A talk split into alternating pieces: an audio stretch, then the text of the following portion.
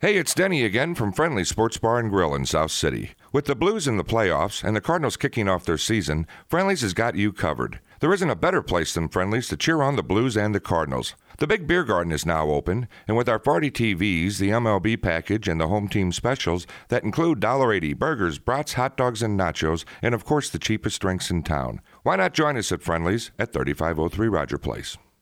Welcome back to the Edmonds and McKernan Show. Now, here's Jim and Tim on CBS Sports 920 and InsideSTL.com. We play sick beats on this show, I guess. You know what I like right there? Uh, the bass line? No, the fact that we had no commercials. it's because Tony's on hold, and so we don't want to keep him on Exactly. hold. We got to get that Yeah, man exactly. to the mic. Yeah. Trust me, if I were calling in, we'd do 20 minutes of commercials. Uh, it is the Edmonds and McKernan Show, the debut program here, live from Llewellyn's in Soulard. Opening day festivities. Register to win one of two pairs of Cardinal box seats and Cardinal prizes from Anheuser-Busch. Scott Rolen going to join us here in about a half hour. Tim McKernan and Jim Edmonds with you. Text in at 38822 or give us a call on the SAPOD GM Country phone lines 314 880 0808. Now joining us on those SAPOD GM Country phone lines, the Cardinal manager, the Hall of Famer, Tony La Russa. Good afternoon, Tony. Good afternoon. How you doing? Well, my first thought would be that if uh, I was still managing and Jim was on our roster, that he would come in and remind me he was from California. And he doesn't play when it rains. Part- I tried to get away with that today on this show, and they didn't buy it. So, uh, welcome actually to our first show. And uh, I, I think you're in town, aren't you? Yeah, yeah. I, I've got my red jacket on. I actually sli I got it fitted yesterday. and I slept in it. Didn't even get wrinkled. Yeah, this is your first time wearing the red jacket. How's that whole thing feel?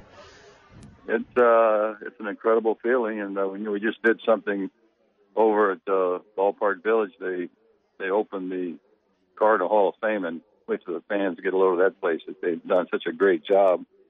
So they were, I was there with all, all the other Hall of Famers. It's a very humbling feeling. You beat me to the punch. I was going to ask you if you've seen that, and I think I, I think I knew that you had already been over there. But what do you think about that place? Isn't that amazing? It's it's done so well, and uh, I saw you hit the home run in the 15th inning about four times, which uh, gave me goosebumps. But they, yeah, it's just so typical of, the, of Bill and and you know the ownership group. I mean, they have really honored the history since day one in '96, and they continue to do it. I uh, I thought that was important. I, I put that in a, a little show yesterday that we did on TV. That I thought it was kind of cool that grow or not growing up here, but playing here and now living here for so long that all you hear is about the Cardinal history and the Cardinal history, but you really until today haven't really had a chance to really see it anywhere. It's everywhere, but it's not in one place and nothing like it is in that place. And uh, I think it's pretty cool. Like you said, you get to put that red jacket on and you know I'm proud of you, and I think that was really awesome. But uh, that was just it's a really neat, neat place to go and see all the Cardinals history and, and all the Hall of Famers and hopefully the future Hall of Famers too. Well, it's a good way to put it, Jim, because you know we hear about it, uh, you know we read about it, but when you actually see, I mean, they have jerseys. They had a jersey that Branch Rickey wore as a manager. I mean, you know, uh, they just have so many pieces going back to the beginning of the Cardinal franchise, and and they bring it up to date. There's some uh, hands-on stuff for kids. They have, and you know, there's so many highlights over the many years, and and uh, you get a chance to enjoy them all, and it's really well done. Tony La Russa with us on the SAPOD GM Country phone lines. You will be going into uh, the Big Big Hall of Fame here coming up in July. I don't. I, I haven't heard you talk about this yet. I'm sure you have, but I'm just curious, uh, from a fan standpoint, what that moment was like when you found out you were going into Cooperstown. Uh, I think the word I used, uh, Tim, was stunned. And, uh, you know, we were in Orlando for the winter meetings, because they're from, you know, from Major League Baseball. But I had just convinced myself that, uh, because Bobby and Joe had retired a year before, you know, that they would go in and I would have to wait till the next time around. And, and you find out that, uh, you get the phone call. And they got a neat way to do it. They say you'll get a phone call around 8.30. If you don't get a phone call, it means you're not in. You just leave. But, uh, you know, I, and I didn't ask. So when you go down to me and the, it took me an hour come down to the uh, there's this meeting room, and then we were going to go over to the hotel, and uh, and there was Joe and and uh, and Bobby as well. See, and that was absolutely perfect because I couldn't enjoy and respect two guys uh, more over the years, and to go in together makes it just right. That's pretty cool that you say that because it's something about uh, admiring your peers. I think is is something that you grow to understand. But what I thought was really cool is I think that you and I had dinner maybe a night or two or three right before that. And to, I talk about how solid you always were and how calm and how everything was just like I always talked about how easy you were to explain things. And we had dinner. I, I mean, do you remember that maybe a couple nights before? And you did not say one word about the Hall of Fame. And I didn't have any idea not following it in the off season the way I do, that he that it was being voted on or that it was coming up. And I woke up in the morning and saw that, and I thought to myself, I cannot believe he didn't say anything to me two days ago, three days ago. And the first thing I couldn't get to my phone fast enough to congratulate him, but I just wanted to say that I thought that was pretty cool that you were just so calm and it's not like a vote for me thing and, and it was just uh, it was a pretty special moment for me um, also. Well, that's interesting. Uh, you know, I, I think, you know, I, I definitely was not calm. It's just like people say, you know, that you're kind of calm in the dugout, but the insides are just firing all the time, and you know, you can't decide whether you're going to throw up or or, uh, or or just pass out. But uh, you I don't know, Jim. It was just, you know, and I I'd say the best point to make, and I mean this so sincerely, but see, I'm not a player, and if a player goes in I mean, he really did it on his own merits, and I, I, I do think there were people along the way that helped him here and there. But when you go in as a manager, I mean, you're so reliant on the org- the total organization. And in my case, there were three places that were exactly the same. You know, you had you had development, you had scouting, you had front office, you had ownership. So, I mean, I just uh, even with the 2000 wins, I always refused to take it personally because it's something that you, it was just a group endeavor, including these great coaches over the years. So that's how I feel about it, and and uh, you know, I, I don't. I feel like it sounds a little corny, but I mean, sincerely, it's definitely a we thing. It's not a me thing. Tony La Russa is our guest here on the Edmonds and McKernan Show. You're listening to CBS Sports 920 and InsideSTL.com. Tony with us on the SAPA GM Country phone lines. Tony, when you decided not to wear the Cardinals, the A's, the White Sox cap, in Cooperstown. Some in St. Louis were uh, surprised, perhaps disappointed. Uh, could you give your uh, thought process on, on why you elected to just keep the uh, cap blank, so to speak? I, well, I knew it was a, it was not going to be very popular here in St. Louis, uh, and, and I, I've gotten you know that that's been communicated to me several times by people close to me. But you know the, the way I tried to explain, and one of the important ones was Bill DeWitt because I mean he's been such a solid owner from day one for 16 years.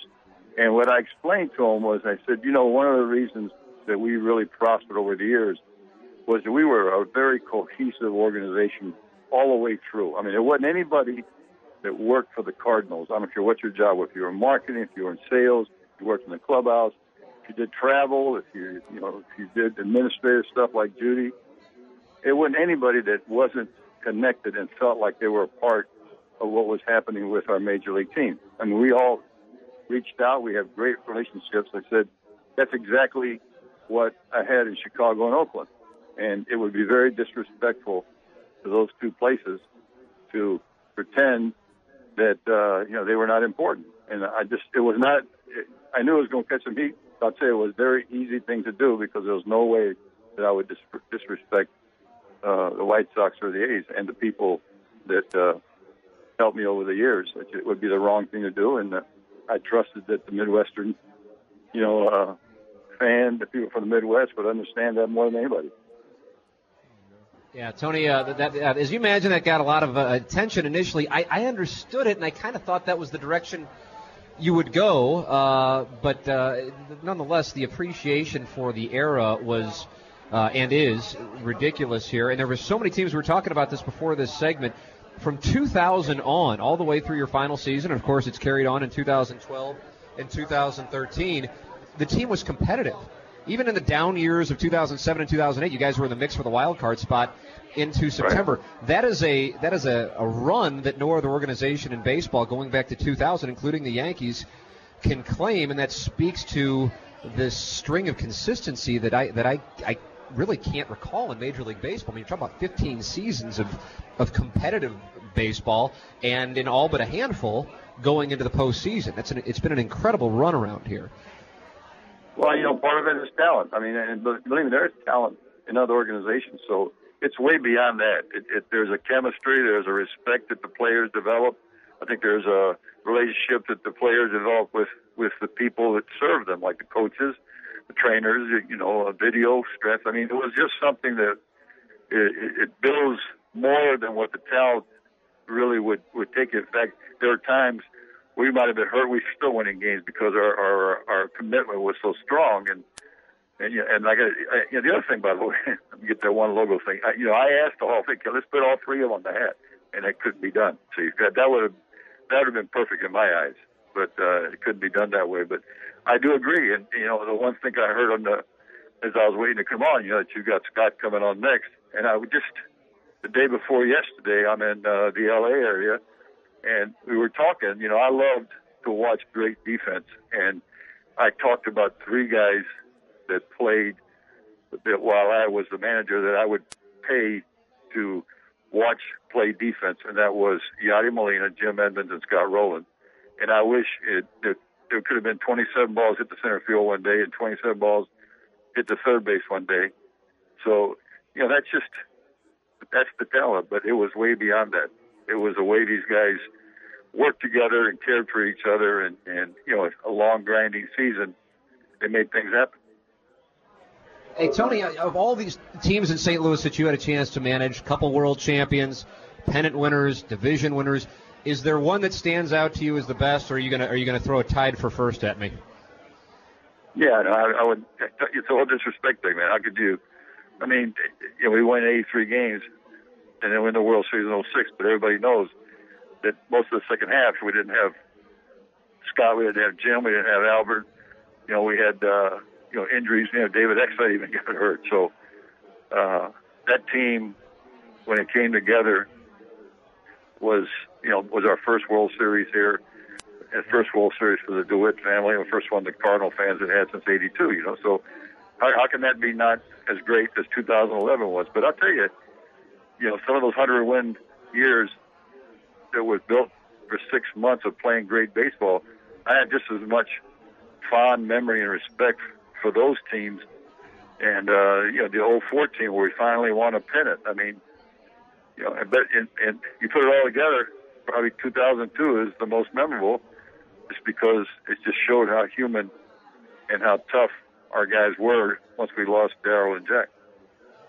That was that was the one I was going to ask you guys about. I mean, that 2002 season, you guys experienced something that that I mean, how many teams actually lose a teammate in the middle of the year, and then go on to have the success you did, and, and we're really right there for, for for winning a National League pennant. Well, that was tough, Tony. I mean, that year was tough, but you know, it's all the stuff that goes on and all the wins and all the losses and stuff. But Tony stood up in front of our team and really pulled us together. And even though we didn't play very well, um, that Sunday night, I believe that we had to play that game against the Cubs.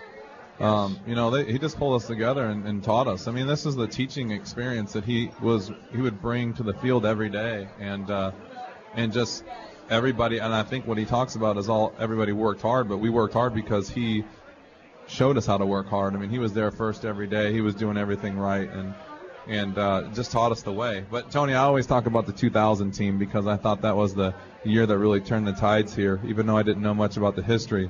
But I always talked about how out of control and how much fun we had on that team, and how I always laughed because I always thought that probably had to go back if you think about the hardest team for you to control because we had so many idiots on the team when you're talking about Dunston and and uh, Davis and Tank and all those guys. I just thought I might. I think back to those days, and I, I laughed every day in the dugout until we went home, and I thought that was pretty fun. No, I agree with you, Jim. That was uh, very special because you know we had had you know '98. Um, you know, Mark had had the great year, and we finished for 500, but we were a losing team in '99. And uh, and a guy who uh, you know I I don't know I'm not around St. Louis enough, but I hope our fans still will give credit to Walt Jocketty because Walt had that remarkable winter. All of a sudden, he brings in Darryl and he brings in Mike Matheny. He had gotten Renteria the year before. He brings in Dave Veres. Spring training, in comes Jim Edmonds. So uh, we we improve, but I, I make a big fuss about it because what happened was our clubhouse culture kept getting better and better. And uh, you know, if, if there was somebody that didn't fit to play hard and care, you know, they weren't going to stay around long. And uh, we ended up in 2000. The leadership on that team was so good. Uh, the coaches and I felt uh, we could entrust that team with anything. We could walk away and take a week vacation, and and nobody would miss us because guys that were watching over that team. And you know, Pat Hentgen was on that team. Remember Pat, Andy Yeah, Benes. I mean, yeah. it was just an amazing group of guys, and uh, it, it was fun. It was fun until the end. We had Hank, you know, Rick Ankiel, who's still one of my all-time favorites. And uh, unfortunately, you know, we got down to the end, and our pitching staff was beat up, and we lost in the championship series. But uh, I agree with you, Jim. 2000 was the beginning, and and, the, and a bunch of guys that came in were the ones that uh, really made it a healthy atmosphere. set the tone. And uh, I also want to be I want to beat McKernan here to this one, and I want to just thank you for coming on our show. You sound busy, sound like you're walking, and I know you're busy. And uh, I think we're going to let you go, even though Tim's got about 30 more questions for you. So the next time you have about two hours to kill, we'd like to have you come sit down with us, but we'll make a phone call again and, and talk to you again. So I'm going to beat Timmy to the next question and tell you thank you very much for uh, for talking to us. And you always be like a father to me, and I appreciate you calling in. All right. Well, you know, Jim, uh, you know, Tim is on your coattails. So whenever you want me to be on the show, all you got to do is ask, and Tim will ride your coattails. Yeah, that sums it up pretty accurately. Tony, enjoy the day. Looking forward to seeing you in the red jacket today for the home opener. Okay, man. Thanks a lot. You guys take care. Thank See you. you in That's Tony bit. La with us here on the Edmonds and McKernan Show, our inaugural guest on the SAPA GM Country phone lines. I was looking forward to asking him all kinds of questions, and Edmonds jumps in and, and cuts me off. You could You tell he was walking. That's a nice read on your part. He was Very breathing poker to heavy right there, Tony. I think you were breathing heavy right there. I know you're not listening anymore, but uh, You could be streaming on the app. yeah, I, I, he was. Well, he was definitely walking. He was probably walking from Ballpark Village to get inside or something. But uh, that man works hard. I'll tell you right now. I've seen him in more cities in the last six months, different cities than I can than I can even imagine being retired. And now that he's working for MLB uh, for the commissioner, he's just never stops. His most craziest schedule I've ever seen. He uh, he was. We saw him down in Florida. Then he traveled up the coast. I think he then had to travel to Arizona for his MLB instant replay responsibilities. Well, he did the instant replay, and then he Yeah. did the catchers, The catchers, and then he left. Yeah, so blocking the plate and how that has changed uh, this year. Do you like that? do I like the like new it? rule on the catchers blocking the plate. I, I, Or not being I- allowed to, I should You know what I do like? I do like um, unnecessary, uh, unnecessarily running over the catcher. I You do not- enjoy that. I do not like. Oh, you do not I enjoy do not, and I do not like the catcher to be um, run over um, when it's not a crucial situation. I, I would say the playoffs. If you need to score, you know, in the situation, and the catcher's going to block the plate in the playoffs. But I, I think that I wish that they would have come up with a way to just judge it like they do in some other sports, where the commissioner will come down on you if you if they can if they even think that you went out of your way to run over the catcher. And um, I know it's not fair to let the catcher block the plate, but I don't think it's fair to take cheap shots at him. So I just don't like what I'm seeing right now with some of the catchers being in limbo as far as they don't know where they, where they're supposed to stand. They're giving away the plate. We've Yeah. given away runs watching it on TV. Um, and then we had a play in Oakland the other day where the catcher was blocking the plate, but got the ball early enough and covered up the plate, and it was a collision. It wasn't a major collision, but that's just part of the game. I just think there's a couple guys, and there's a few guys, maybe almost one guy in each team, that would just love to take a cheap shot at the catcher, and I just don't like that. I just don't think that if you were a good player and you um, cared about your team, you wouldn't want that to happen to your catcher. And I think that's where it goes to. That means to me, I, I, I will say out on a limb that that means to me that you don't care about your teammates enough to understand what happens to them, and you're taking a shot at somebody when you don't need to, especially in the first half of the season or uh, you know a play Right. in the second inning in, in May. I, I just don't I just don't think that's the way the game's supposed to be played. I don't think that you should take shots at people. Um, you know, like I said, if, if there's nothing on the line, and people will say, well, there's a run on the line. Well, there's your, you know, your career's on the line too, and I just don't think that that's a way you want to go about losing your career. Did you ever run a catcher over? No, I never had the chance to. I mean, I've had the chance to, but like I said, I, I think if I would have had the opportunity in the playoff game or the World Series game, yes. But the, the closest, I had a, a couple confrontations with Joe Girardi because he was so good at blocking the plate, and. Uh, is this when he was with the Yanks? And you no, he's with the Cubs. Ah. And he, uh, I tried to slide past him, and he kicked me and kicked me off the plate. And then the next time I came in, I slid in hard as I could to him and knocked him over. And he said, "I like the way you play the game," and walked away. So. I mean, that's just part of the game. That's the way the game's supposed to be played. You were teammates with him in 2003. He, didn't, he wasn't healthy and didn't get to play much, but he was brought in as the backup catcher. To he's a good guy. He's a yeah. good hard-nosed player, and he's a good manager, and he's a he's a you know a guy that it was uh, fun to understand and get to know. And uh, it was nice to see him on my side of the ball for once instead of you know playing against him.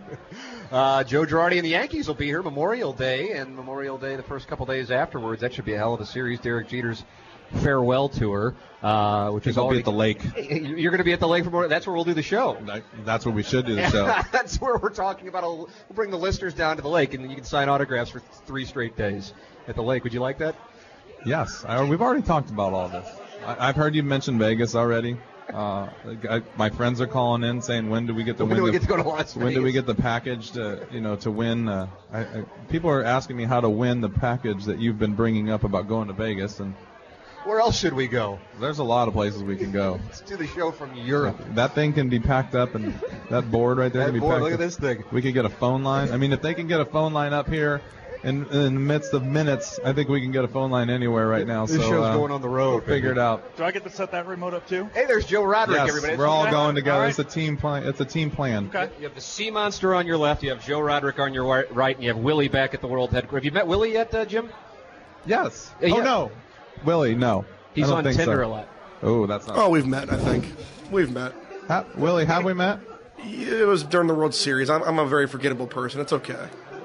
It's all right. I'll, I'll, I wish I could say I had been on Tinder and seen if you're looking for men or women, but um, I haven't got I haven't got a chance for that yet. So we'll just uh, we'll shake hands later on. Yes, I look forward to it. Thank you. Willie takes his first. Willie takes his first shot. 45 minutes into the That's okay. This is what this is going to be all about. Yeah. We're going to be family, but we're going to have some fun. Busting balls. I've already unplugged Tim's computer twice. Text in 38822.